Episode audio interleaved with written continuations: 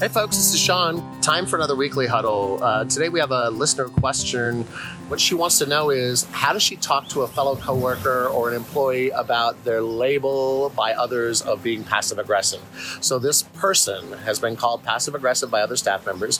When she's been given this feedback, she has uh, owned it and said, Yes, other people have called me that before. I've gotten this feedback in other places in my work, but I don't really know when or how I'm doing it. So, she doesn't, she understands what passive aggressive is. She just doesn't realize when she's doing it.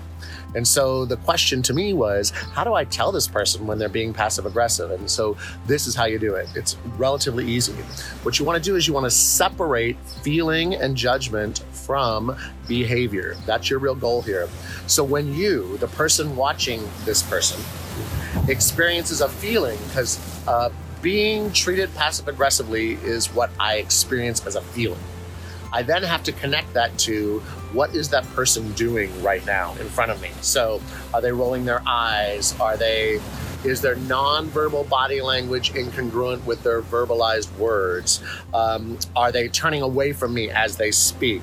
Are is their are their facial expressions different than the energy of their words or their vocalization? So, in other words, when you see when you feel passive aggressive behavior coming at you, you've got to be able to label what that behavior is in the other person before you can give them feedback.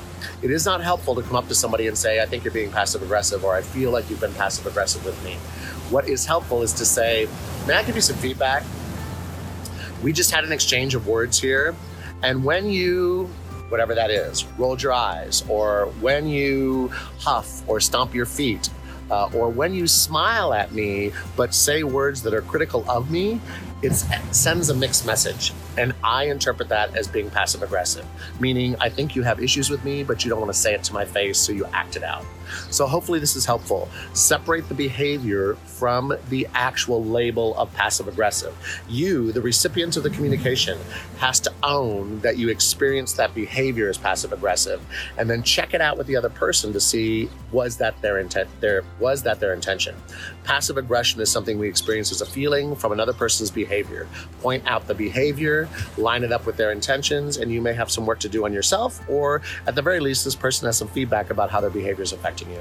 Good luck with that.